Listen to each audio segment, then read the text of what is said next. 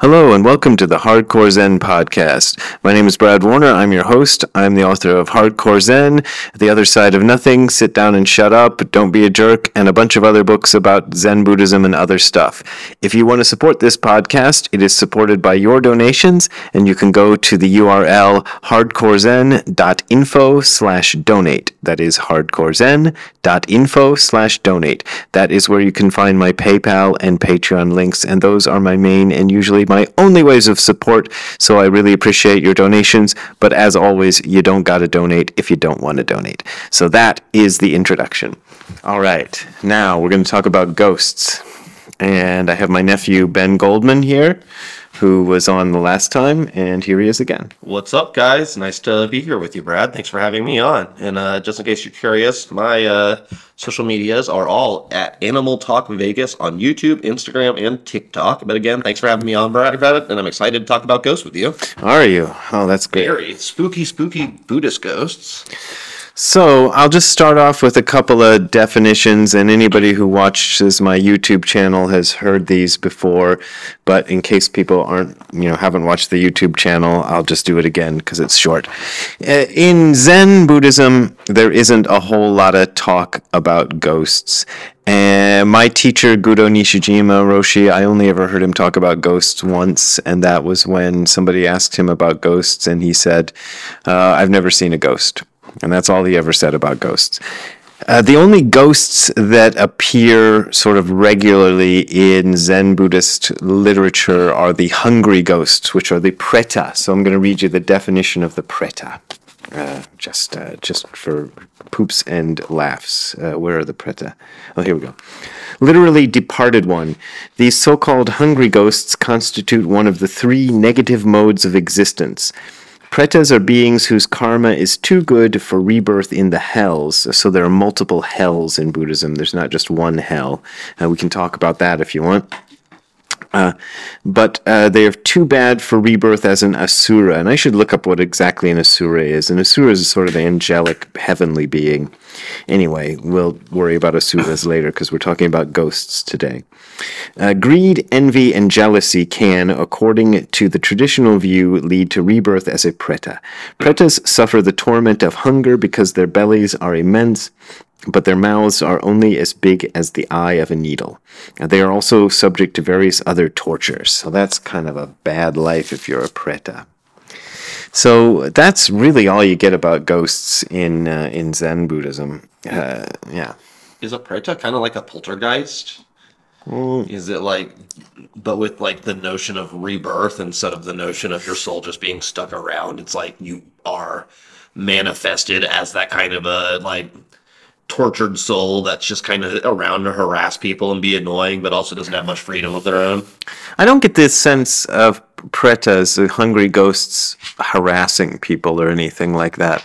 The only thing you do with hungry ghosts in, in Zen traditionally is when you have a meal, you give a donation to the hungry ghost. So you're, supposed to set aside part of your meal, and then somebody comes along, along with a little spatula, and then you put a little piece of your meal uh, aside to give to the hungry ghosts, which they usually just throw it out in the, in the garden and it gets eaten by birds and Hungry ghost, probably. yeah, hungry ghosts probably. Yeah, probably hungry ghost. So when they say hungry ghost, they're not like this ghost is like hungry for attention or hungry for energy. It's just like it's a literally a spirit that's always just hungry for food. Then Yeah, that's the idea. huh? And I, I don't. They don't talk too much about that. And and also this idea of rebirth is your okay.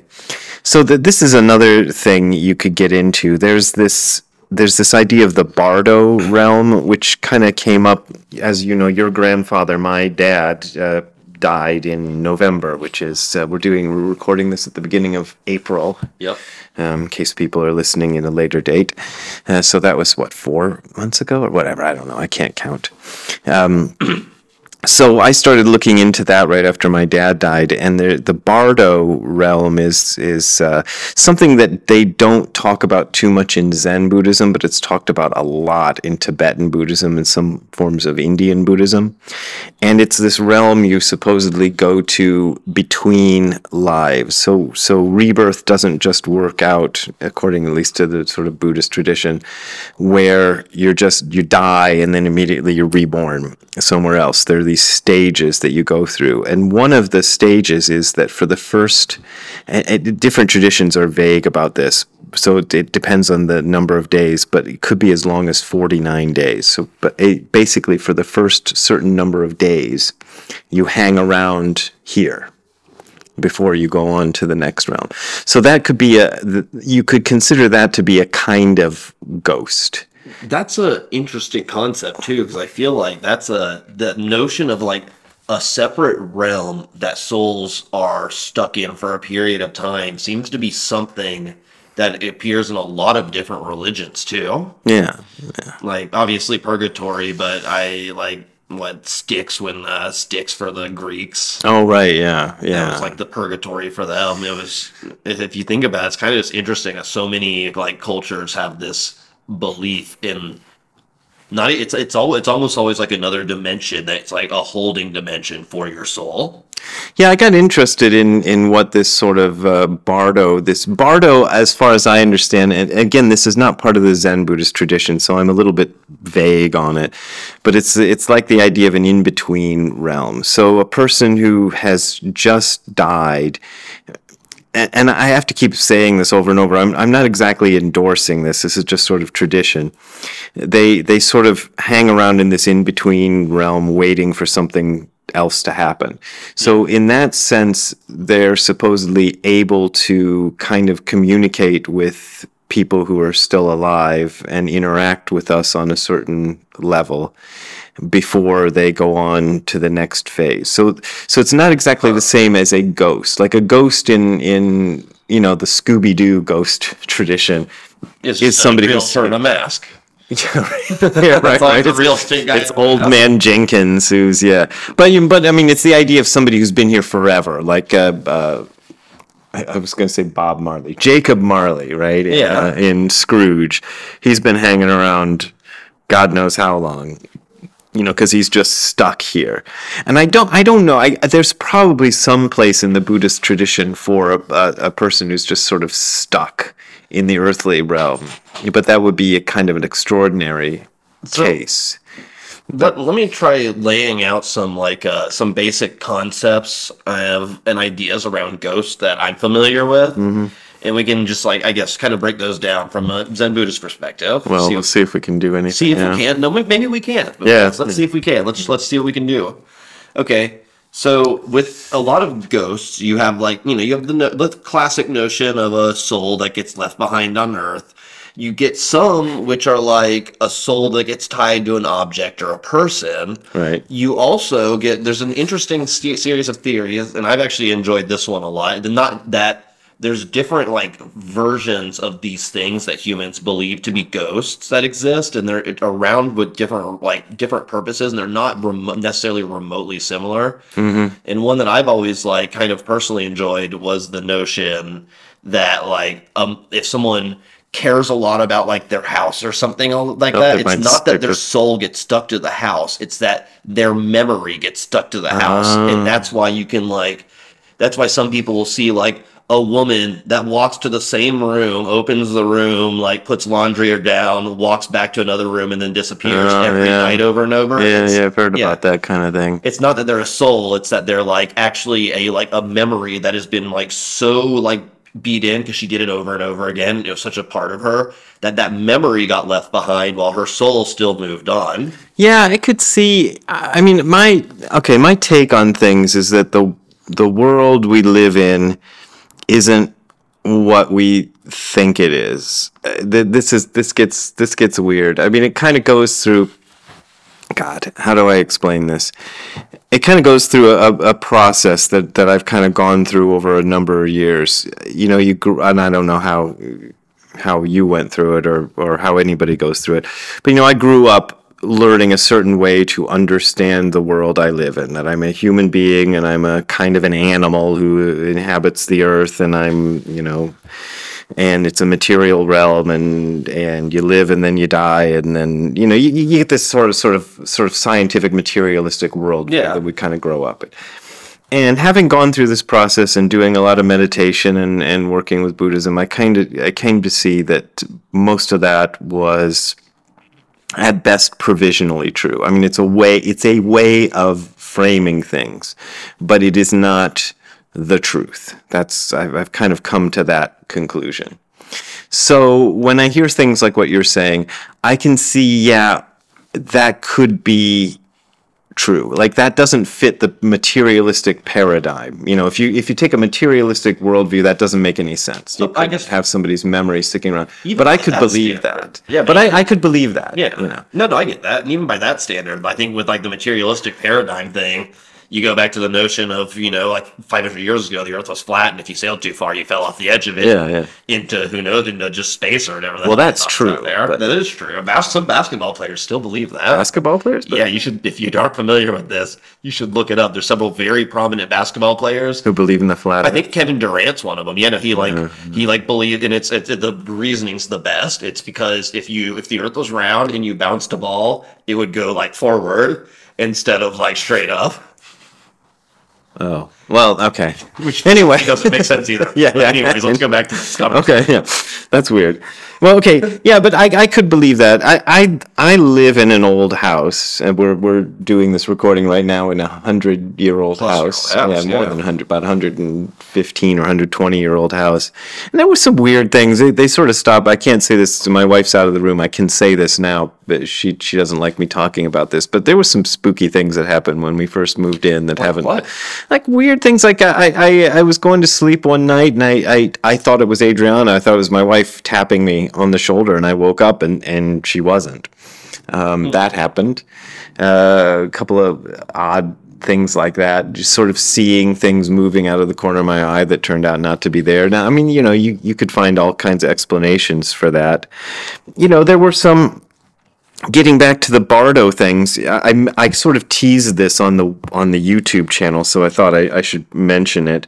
Um, I'm going to look at my notes because I actually I actually made some notes.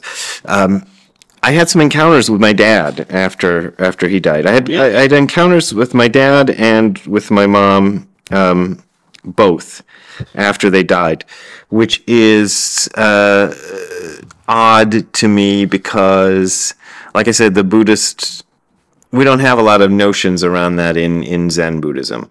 So I don't know, you know, how to frame this. That's why I started looking into the this Bardo stuff. Okay. Because I I I um my dad's presence after he died was you know, it, I I don't Uh, if I say that I, I don't feel any need to try to prove to anybody this really happened because I'm I'm convinced it really happened. Okay.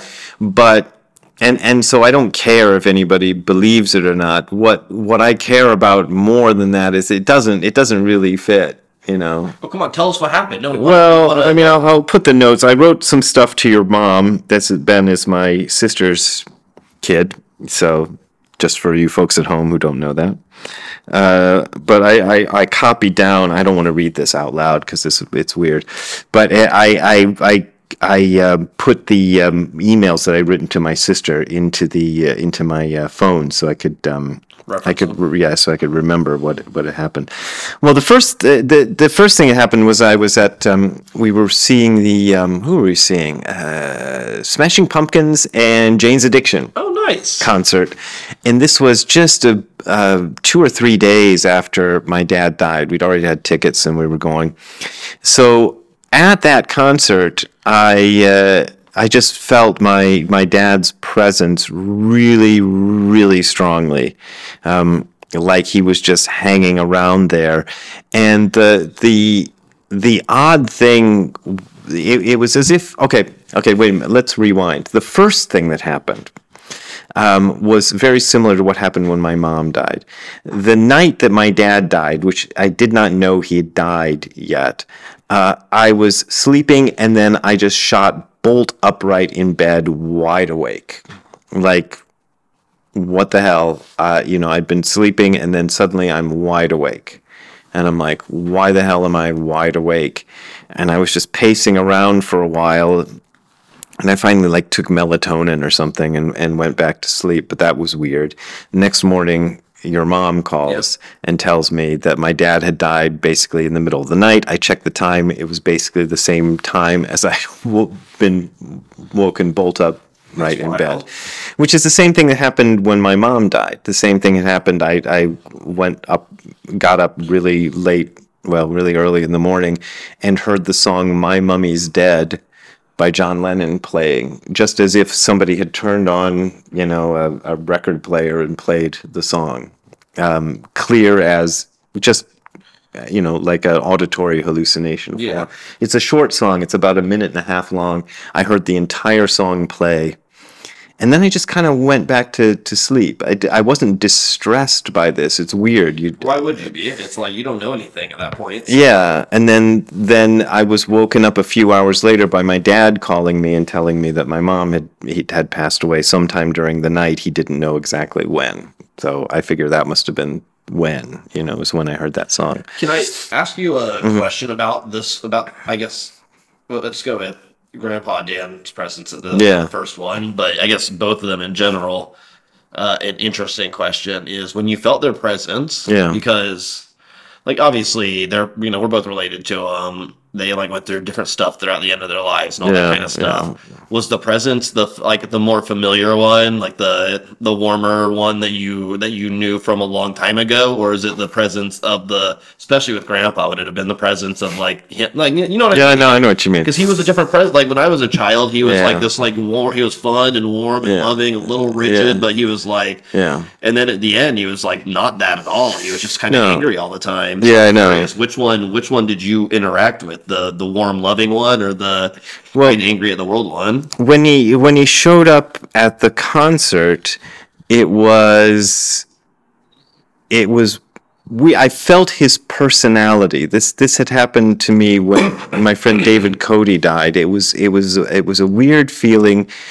Um, I can only describe it as if if somebody you knew very well, like you knew really well, like me, Yeah. or had come up. If I can't, you didn't know I was there, and I came up behind you you might know, oh, Brad's behind, standing behind me. You Yeah. might sort of feel my personality. That's I, I don't know how it does. I don't know if that makes sense to you, but that's so- sort of what it was yeah. like. It was like somebody I knew very well, Like an energy. was right there, Like and I could and I could feel his personality very strongly there, and his personality. To answer your question, he- seemed to be like an adolescent. That's that, that's what's strange to me. Really? He he he didn't seem to be a grown up. Like he seemed to be even when you knew him. yeah, he seemed to be like yeah, younger than because he was my dad was 22 when I was born. So he seemed to like, be he seemed to be like a 10-year-old or 11-year-old Wow. Dan Warner. And and here's just just this is The gonna childish version. yeah, this is going to sound all spooky because uh, later on I'm like, this is what got me into reading about Bardo states and all this stuff. So I go look up the Tibetan Book of the Dead, and I'm because I, you know, I started to look up and and one of the things that they was written in the Tibetan Book of the Dead is that when people go into these bardo states they usually prefer to remain in their the personality they had when they were about 10 or 11 years old and i'm like oh my god that's that's what i felt from my dad was like a a, a sort of child version of my dad but still his personality Yeah. and he he seemed to be sort of okay this might this reference might be a little bit past your time but let me see if i can Go get it it. okay Shoot. back in the old days, if you were driving along a highway trying to uh, listening to the radio, and you're driving a long distance, you'd you'd you'd get a radio station for a while that would come in for a while, and then as you're passing away from that town, it would start to fade out. That's not outside my days. I remember. Okay, you those remember days. that. Yeah, I remember those days. That's kind of what it was like. He he he phased in for a while, and he was sort of he. I, I wasn't hearing like I wasn't hearing his voice saying distinct things, but I could hear I could feel sort of something very clear coming from him, like you know, he was he, he was trying to communicate, and he was saying things like, "Oh, this is cool. You should you should see this. This is really wonderful out here. It's I'm having a great time." It was like he was feeling pretty happy. That's that's the main message. And then after I don't know, 10 minutes or something. It, it went on for uh, it went on for long enough that there were a few songs that the band played through while I'm he- feeling all of this. And then it sort of started to fade away the way it would would if you were like moving past the radio station. Okay. And you just couldn't catch the radio signal anymore. Like you just couldn't. It wouldn't. oh, There's no way. Yeah, it was just, it was just fade. It was just started to get fizzy, not not you know literally fizzy, but it sort of started to fade out, and then it wasn't there anymore. Okay. So, so even if I tried to make it come back or thought about it, it wasn't coming back anymore. It was just gone. So- it was just wasn't there anymore. You, And this happened maybe three or four times during about the week after he there died. were other there were other incidents of this. Was it always Yeah. the childish version of him? Yeah, there was one one time when he appeared that he seemed to be very distressed and kind of it was like interacting with almost a drunk version of him because he seemed to be all over the map. Like uh, he was like uh, upset, and then he was like, "Oh no, it's okay." I'm like, you ever deal with a drunk who's like, Yeah. first he's really upset, and he's like, "Oh no, it's okay. I'm in love with you. It's uh, everything's fine. It's wonderful," you know. And yeah, then it and he's like like- upset, and then he's like Going all that, over the place. Yeah, that. The, a couple of days later, I was interacting with that version of him, and and but the same thing. It was like it it it came through for about ten minutes of like weird and happy, and then sad and upset, and then happy, and then sad, and then then kind of fizzled out, and then maybe the third time, it was happy again, and this time was very sort of peaceful like like maybe he'd he'd been like okay i i'm ready to deal with this like i've figured out you know Yeah. that what's going on or at least he'd, he'd gotten a, a handle on it and he was okay with it and he was kind of chill about it. And that that was the last time i had a, a, a real interaction. And then after that i think he must have just you know moved on. But again saying this in my capacity as a sort of zen buddhist priest i shouldn't even be talking about this because we don't talk about this in zen buddhism Yeah, but that's I feel like that's but that's like the essence of what you know, especially like philosophical. rel- I'm going to call it a philosophical religion like Buddhism. Mm-hmm. I feel like that's in essence what it is: is being bold enough that even if it hasn't been traditionally talked about, exploring it from that capacity still, which is Yeah. what you're doing right now. Yeah, well, I, I yeah, I mean, I think you're right. I mean, the bottom line in in Zen, as far as I understand it, in, is what you're saying is you should be honest about everything, and And you should and that's the it. world if you if you see the world Yeah. and felt it that way. And and you know, part of the tradition is is there is a tradition of see, okay, one of the things um, the author Kurt Vonnegut always said. Uh, never put a love story in your novel because the the uh, reader will latch on to the love story and they'll never want to the, they they won't pay attention to anything else in the novel. And i feel like it's kind of that way if a person who's a religious person starts starts, starts talking about life after death. It, it's almost like the per, like people will will only hear you talk about life after death and they don't want to hear anything else. And i think that's why like a lot of people in the zen tradition won't talk about it at all So I guess the flip side of that though is I think there's there's some people that can't write love stories well and they try to put them in their novels and nobody cares about them because they're just not that just because they're bad love stories very well. yeah And then other people are probably phenomenal writers that just know how to avoid that being like uh, the thing. I don't. I don't. I, maybe it's the same thing with Buddhism. It's like Yeah. just because people haven't really delved into it doesn't mean it's not there. It's not worth delving into. It just means that they didn't have you know the capacity or maybe the like the wherewithal or the courage or whatever it was to delve into something that was outside. That was like. I think it's easy for people to accept abstract notions that they're taught yeah but it's a lot harder to come up with and form these abstract notions yourself. Yeah, I mean the thing the thing about life after death is is I think when people start to try to figure it out, they'll always they'll always go wrong. You can't you can't figure it out. And and reading that stuff in the Tibetan Book of the Dead, they go into huge great detail about what happens, you know, at this stage and what happens at the next stage and they they'll they'll go into and I read that and I go, "Well, how do you know this?" You know?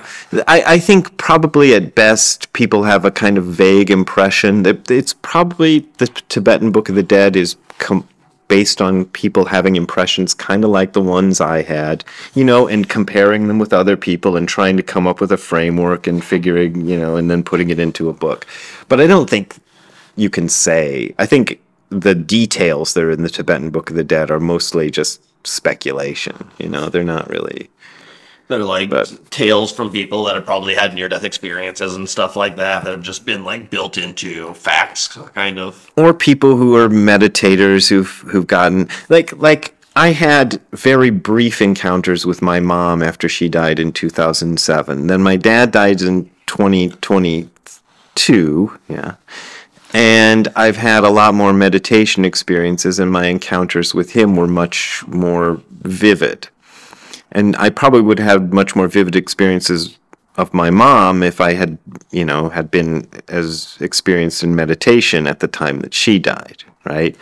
So maybe somebody who's really, really deep into meditation and his friend dies or his guru or whatever, his teacher, you know, he has some interactions with them and then, you know, he writes a book about it and, you know, this stuff comes out of it. But but they don't I don't think they know exactly what goes on. They're just kind of But I mean, who knows? Maybe there is a. Maybe that's maybe that's where enlightenment is. Yeah, but you know, Could I guess if you were in, if you were fully enlightened, you would in theory know, right? I I don't know. I mean, okay, from the experiences I've had of so-called, you know, kensho or satori, that's enlightenment experiences. Yeah. What what it does is it for me at least, it sort of whopped me out upside the head and made me realize, oh, everything I've been taught about what life is, that's wrong. But it didn't replace that with, okay, here's what's really going on. It was more like a very strong demonstration that, look, this isn't right. Um, and and there's a whole other way of looking at things and it was sort of like I don't know. The best metaphor I've ever come up with is like a peek behind the curtain, like somebody who opens up the curtain and goes, "Look over here." Okay, shut. That's you know? funny. And then you go, "Oh, there's all that stuff behind the curtain, but now it's shut again." And then you know, and then you go, "Well, okay, I know that there's this whole other thing behind that curtain. I don't know exactly what's behind that curtain." Okay. Well, I mean, But I know that there's other people who've looked behind that curtain longer than I have, and I trust what they have to say. do you though? Do you do you want to absolutely just trust what someone has to say? And how do you know that they've looked behind that curtain longer than you? Are you just assuming that that's what that because they said they did, it's ah, true? Well, yeah, there is. Okay, this is this is tricky. I mean, that's a that's a legitimate question you're asking, and the and the answer I have for you is probably going to sound like a cop out, but you can just tell. Um, and and that, that that it sounds like a cop out, but but um, if I if I pick up a book usually by somebody who claims to have kind of a knowledge of this stuff, I can tell within a few sentences if they're full of shit or not. And I know that sounds like a cop out, but I I can. Do you think if you do you think I guess is would enlightenment would people that have found enlightenment on any level or any kind of like moments or anything like that would they view the same situation the same? Or would enlightenment be a person by person like personal experience to the point where even if someone had viewed behind the so-called curtain longer the things that they experience and what they learned may be totally different than the things that you experience and you learn when you go behind the curtain for the same amount of time or longer? Is there like is it is it a uniform thing or is it an individualistic thing because i don't know I, i'm not sure about this yeah, I'm, I'm curious yeah. i'm genuinely curious Well, yeah, the answer would be it's the same. I'll I'll tell you. I, I okay when I was like 20 or something, I asked my first Zen teacher, Tim, a question really similar to that. And it was about koans. And koans are supposed to be these questions you, you work on in Zen that, that, that demonstrate your your enlightenment, for want of a better word. And I, I said, well, these koans, these are weird questions. Like, what is the sound of one hand clapping, and all these weird questions. And w- w- does somebody, yeah, does does does everybody give the same answer? And he said, yeah, everybody you, who, who gives the right answer, it's always the same answer. And I'm like, oh, it can't be the same answer. And and I, So he said there's a right answer. Though. well, you know, he didn't really say that. He, he said it's the same answer. But yeah, the same answer might be expressed in a million different ways, but it's still the same answer. Uh, and because because we are different kinds of people, it gets filtered in in different ways, and there are different ways of expressing it, and they can sound really different.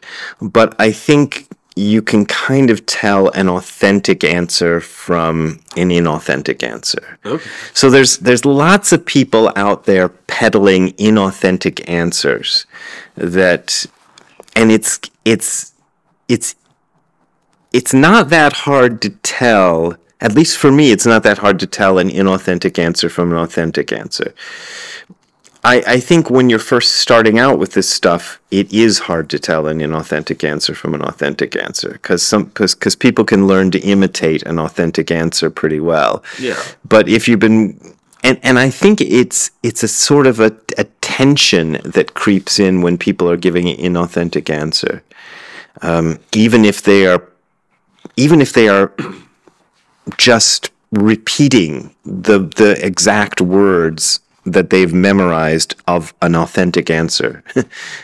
there'll there'll be a little bit of tension that'll creep in, and they'll they'll get it, uh, you know, and it won't work. So I guess here's a. I don't know how to. I don't know how to No, no, I get what it. you're saying. I actually do get what you're saying. Um, I guess we'll, we'll, we'll, we can jump back to ghosts again from this point too. But Yeah. out of curiosity, because you've all had like some of these moments, and you say other people have had more of these moments, all that kind of stuff. Obviously, the person that had the most of these moments would presumably be the Buddha himself. That's what they say. I don't know. So, so I, so I guess here's. It seems like most of the time, when the Buddha was enlightened and like doing his Buddha thing, Yeah. that he answered everything in poetic riddles. So are the answers to the mm. questions, which the, the questions seem to be somewhat poetic riddles themselves, are the answers like is the correct answer a poetic riddle? Because again, it's just and this is from my perspective. It seems yeah, like yeah, a lot of like, and I imagine he probably didn't talk like this before he reached this point. No. But when he reached that point, ever like everything he does is a poetic riddle. It's like No. Yeah. I. I like compares things to like lily pads and like Yeah, yeah, the yeah. wind blowing. Like it's Yeah, very yeah, yeah. poetic. It's it's not like it's not a direct an- Nothing's a direct answer. that's that's what it seems and i i i've kind of come to and, and i know i i get the question.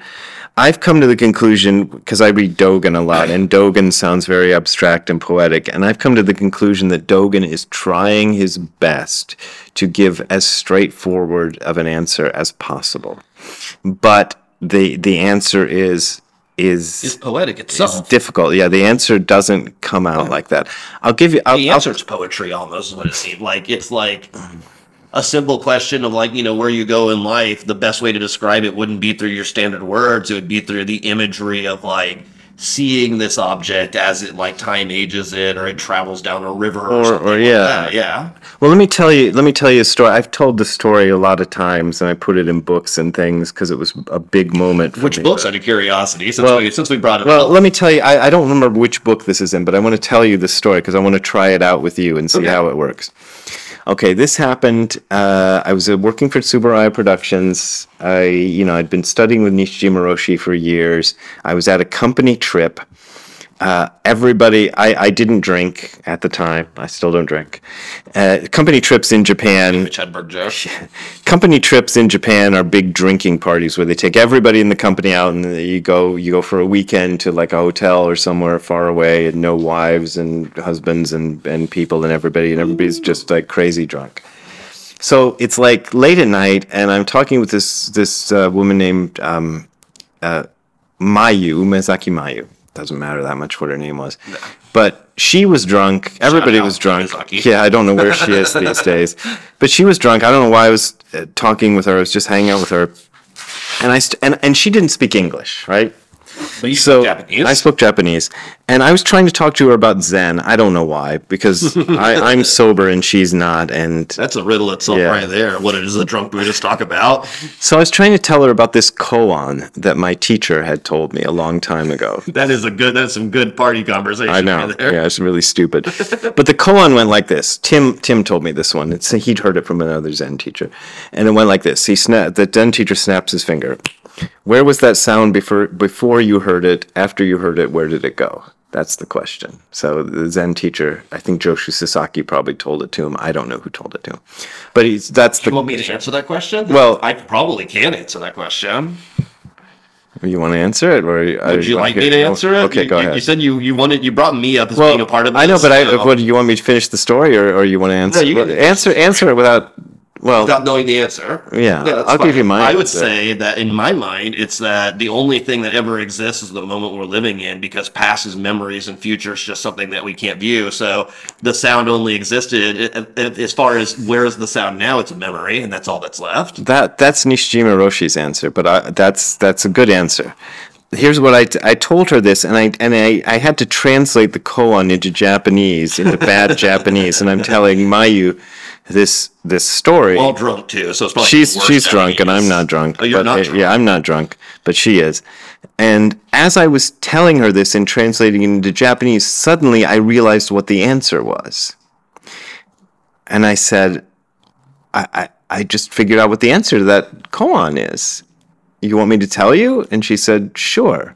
And so I went like this, and people are listening to this aren't going to get this. I poked her in the arm like this. I went, Ow! well, yeah. I know, I'm it just didn't kidding. matter. It's fine. I Didn't I, hurt, ju- yeah, I just poked her in the arm. I said, "That's the answer to the question."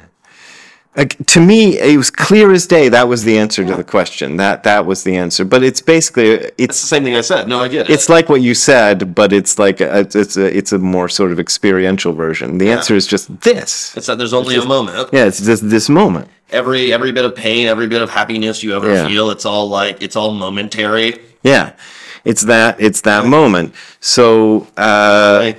so that's so so like I guess what I was trying to demonstrate is is whether it's the same answer or a different answer. Because what you said, and and when I told the story to Nishijima Roshi, he basically said, "Oh yeah, that's one way to answer it. Another way to answer it is." Before you snapped your fingers, there was no sound. When you snapped your fingers, there was sound. And after you snapped your fingers, there was no sound again. There's no sound, but the memory of sound yeah, it's the memory of sound. So Maybe, Yeah. maybe interesting. Actually, I'm glad we, we turned to this. Uh, we, we weaved our way into the subject because it actually brings up an interesting point, which is if the sound ceases to exist, but the memory of the sound continues to exist, does that also mean that a spirit, what we perceive as a spirit, could be a memory that is hung on? Again, like we talked about earlier, could that just be like it's not the soul of the person, it's not even related to the soul of the person, but it's the memory that other people have or that an object has or something of that yeah. thing that used to be there. Well, yeah, that's the one thing I kind of realized while having these weird conversations with my dad after he died was that at some level, yeah, it didn't matter if I, I thought, well, maybe I'm just making this up in my head. Maybe this is just me having a conversation with the memory of my dad in my head. And then I realized, oh, at some level, there's no difference. There's no difference. There's no difference between my dad, my physical dad being alive and the memory of my dad. You know, but but I mean, passes you- on even more so though. but we no make we make a huge distinction out of that, but there isn't that much uh, Yeah. distinction. Like, okay, you and me are here. One of these days, you know, one of us is going to die. Probably we won't die at the same time, but we might. Yeah, could be, know. could be. You never know. You never Could be like a Lynyrd Skynyrd situation. It could be a Lynyrd Skynyrd situation, but there could be a time when when it's just one of us sitting here going, "Oh yeah, I remember Brad," or "Oh yeah, I remember Ben." It's true. But right here, this seems to be different. But maybe it's not different. You know, I think That seems weird. I, I think what the I think the difference is, and I'll tell you this is because I, I I enjoy what we're doing right now. But I think one of the real differences is the difference of recalling a memory versus the difference of creating a memory. Because while any moment could technically be a memory, I do have like I believe that memories are things that we are very selective things that we can remember. Even for someone Yeah. with a photographic Yeah. memory, it's not like they remember every moment of every Oh single yeah, oh, yeah, existence. yeah. I was just writing about that. So Yeah. right now, what we're doing is creating a memory. We're creating something that could be recalled. In the and we have the recording of it. That that's one thing I was writing about recently, which was really eerie for me because I made this uh, movie about the hardcore punk scene of the early '80s, and when I was making this movie, I this is like I was made this movie 20 years ago about events that were then 20 years ago, which are now 40 years ago. But anyway, it doesn't matter. I would have sworn that there was no video of Zero Defex, the band I was in, Yeah. uh, playing in the 80s. And then somebody came out and said, Oh, don't you remember Vicky? Uh, somebody, I don't remember, Vicky, somebody, uh, videotaped uh, two of our shows. And I'm like, Really?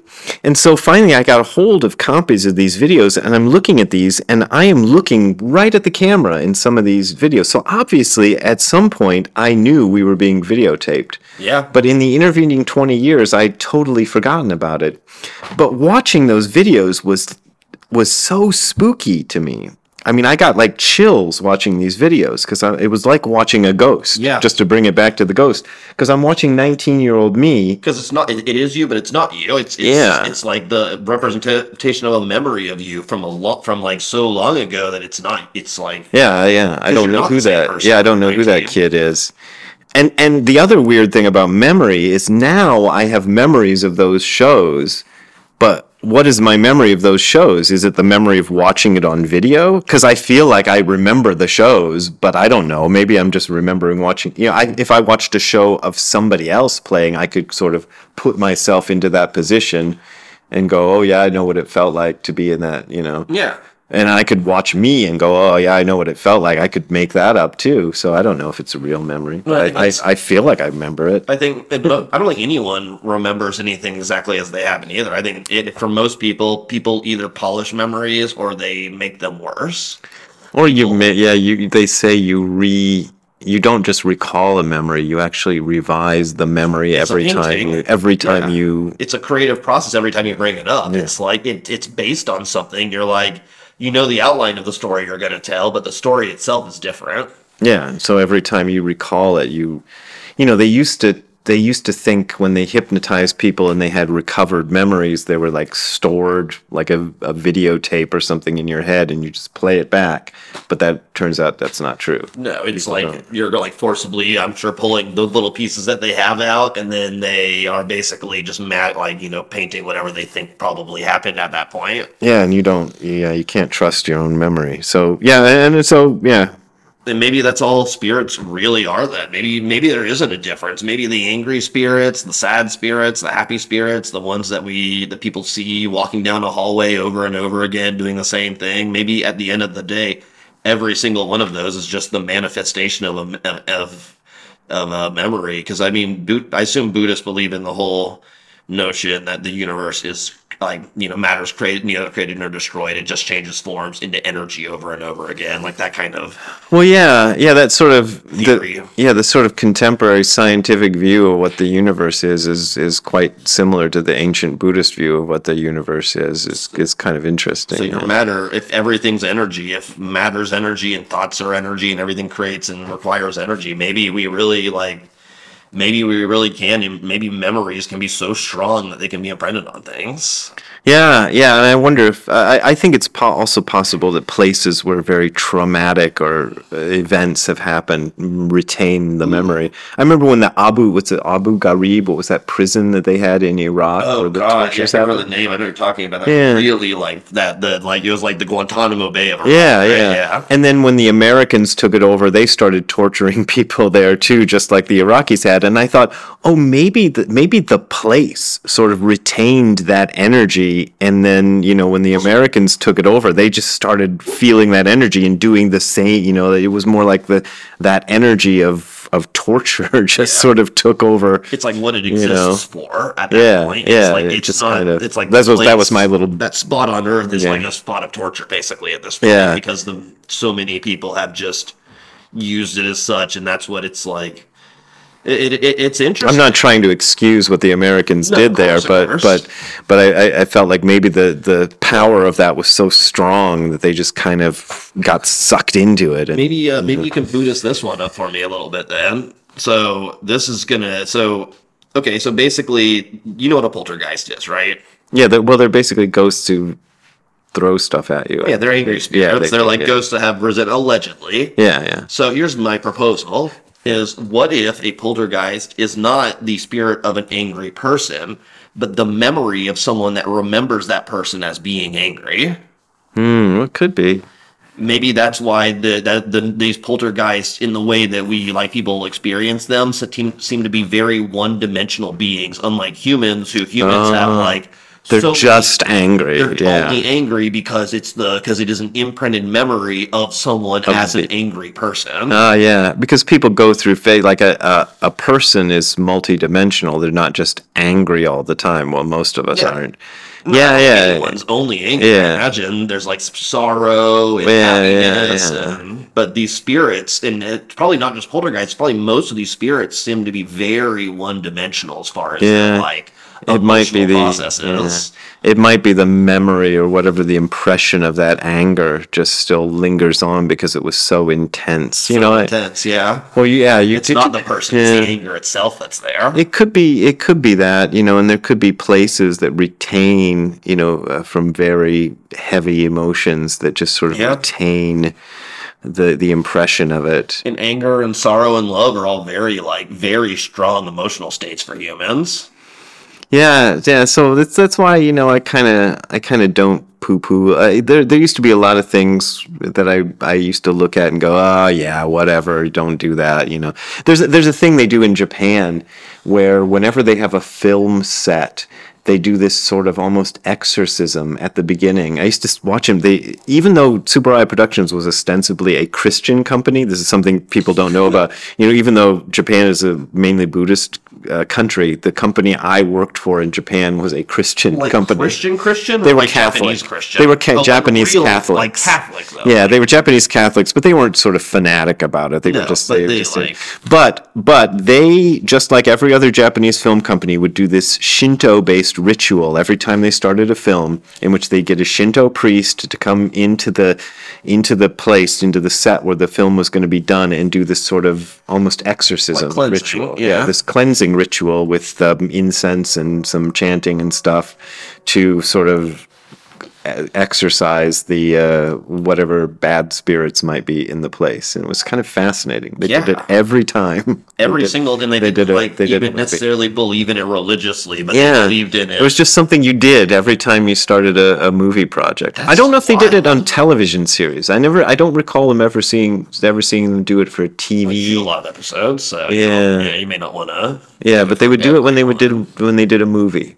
Um, Like they, bless they the would- set, basically. Yeah, and there's photos. I well, I could drag them. Well, nobody can see them on the on the podcast, but I could show you photos when we're done. But it's kind of interesting to see them do this. this yeah stuff. that's that's fascinating Yeah. so i guess okay well since we're since we went this direction anyways let's let's delve in a little bit more Okay. what about the japanese view on spirits and I, I've learned a bit about them. You probably know more. Anime. Yeah, no, I, I've learned some some of those things. My, I've like I mean, I lived in Japan for 11 years, but I never studied up on it. I, I only know what I viewed. There was Obon. Do you know about Obon? It's a f- festival that takes place in mid August, and it's a bit like uh, Dia de los Muertos, Day of the Dead, where supposedly the dead come back to visit all their relatives for one day, for one night. It's usually about August 15th or whatever, Yeah. middle day of August.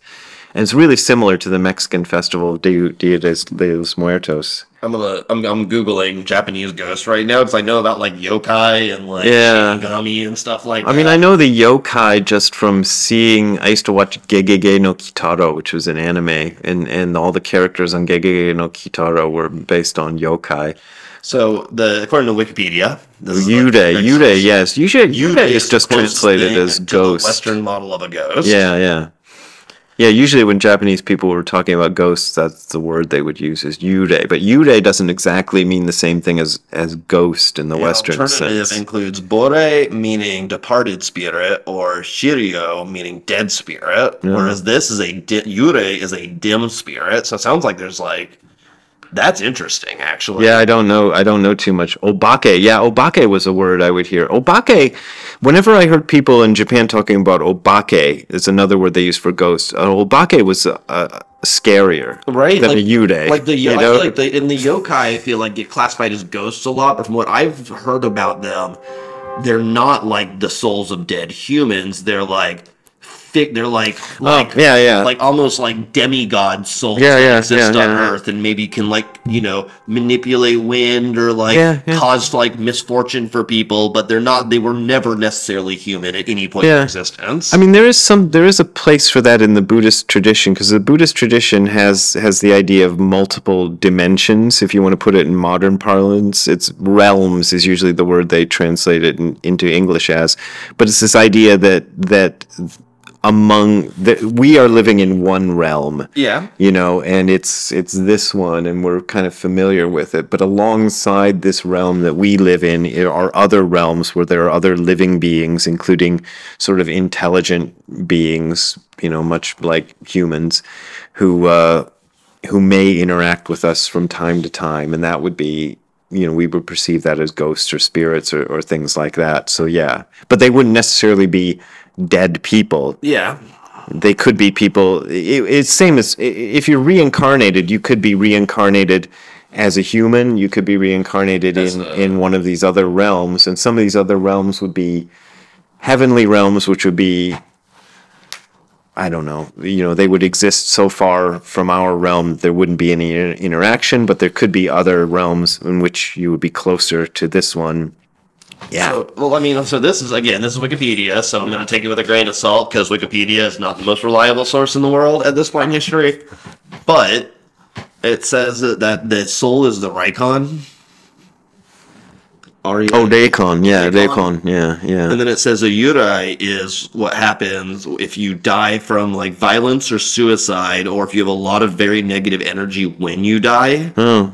Or like murder or suicide. Yeah, murder or suicide. That's the same idea as a ghost, usually. Yeah. and then it's a, and then the Yurei is closer to what would be, I guess, a poltergeist. Is basically it's a very disturbed one, whereas the Reikon is the thing that goes and lives with the ancestors afterwards. Yeah, yeah. There's an idea of a soul too. Well, I mean, this is a whole other thing, which is probably well, we've already used most of our time. But the idea of a soul in in Buddhism, there isn't this idea of a, a, an immortal soul that lives in your body, which is a whole. This is a long topic, but there's a uh, what is the idea? Um, even though that idea does not exist within Buddhism, Dogen, you know, biggest Buddhist ever, uh, sometimes uses the Japanese Yes, the word number one Buddhist, not Buddha, Dogen. what is what is the word? Oh God, I'm tamashi. There's the word tamashi, and Dogen sometimes uses the word tamashi in his writings, which surprised me because that is the Japanese word for soul, which is you know uh, is a concept that is foreign to Buddhism.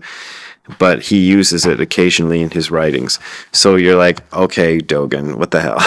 you know. Yeah, no, that makes. But but tamashi, the kanji is similar to the one in yurei. In fact, it might even be. the- I don't know. Japanese is weird because you can pronounce things in multiple ways. And it so even the way I'm saying, even though I'm saying tamashi, yurei, I think it's the same.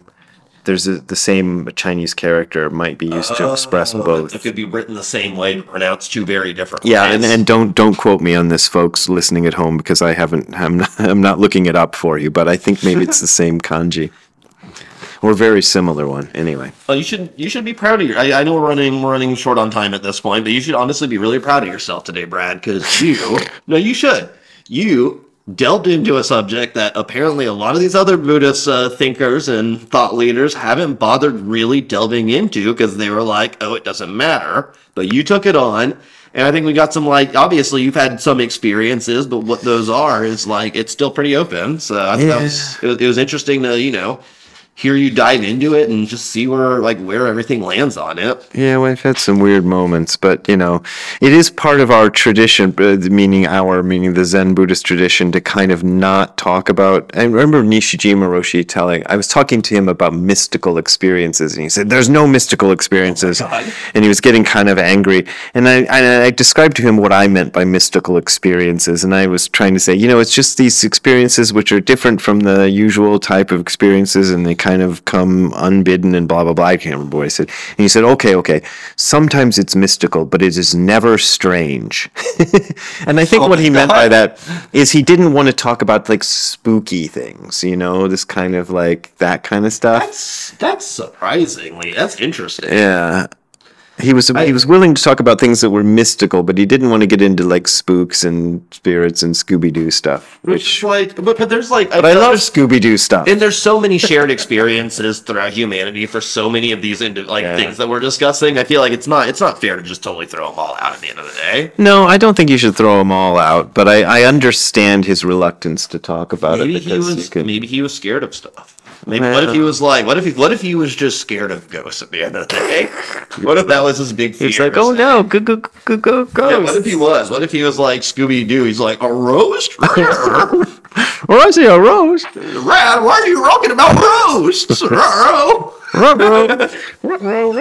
All right, all right. I think we talked for almost an hour, and that's probably long enough for a podcast. Uh, you want to tell them your your socials and your donation Yeah. site and all that good stuff again? Yeah, if people want to donate to having more of these podcasts, you can go to hardcorezen.info slash donate. That is hardcorezen.info slash donate. That's where you can find my PayPal and Patreon accounts. That's where I make most of my living. Really, like 98% of what I make for a living comes from your donations. So I appreciate your support. But as always, you don't have to donate if you don't want to, because this is offered for free. But you should want to, because he does this because he loves you guys. Oh, yeah. All right. Did you want to say something? Yeah, sure. Thanks for having me on again, Brad. My name's uh, Ben Goldman. You can find my information at at Animal Talk Vegas. That's at symbol A N I M A L T A L K V E G A S. I'm an okay speller. I didn't want any spelling bees. That's on TikTok, Instagram, and YouTube. And I'll uh, be joining Brad for more of these, hopefully. So it's always fun. Um, and I, I do a bunch of anime stuff on a lot of mine and sketch comedy. So. Why animal? And it's funny too. I recommend Oh, it. so y'all why. Animal Talk Vegas? Okay, so I know my- why Vegas because you live in Las well, Vegas. the Vegas thing actually I threw on there uh, later on. My original one was I was gonna make a 420 themed um, TikTok channel where I did voiceovers of my pets talking about Oh, stuff like that. that'd be fun. But I didn't want to get banned from TikTok for having 420 in my name, so I changed at Animal Talk 420 to at Animal Talk Vegas, and then I started getting my my my little anime like joke fan theory videos and stuff started getting really popular. So now I, Oh. that's just the name that I'm stuck with. It has Uh-huh. nothing to do with what I'm doing anymore. right. Well, that's good. Uh, all right. All right. Well, we'll we'll see you later. Uh, well, we'll I'll see you right now, but uh, we'll see you folks on the radio. And if you later. get any ghosts, remember, call Ghostbusters. all right. Bye bye.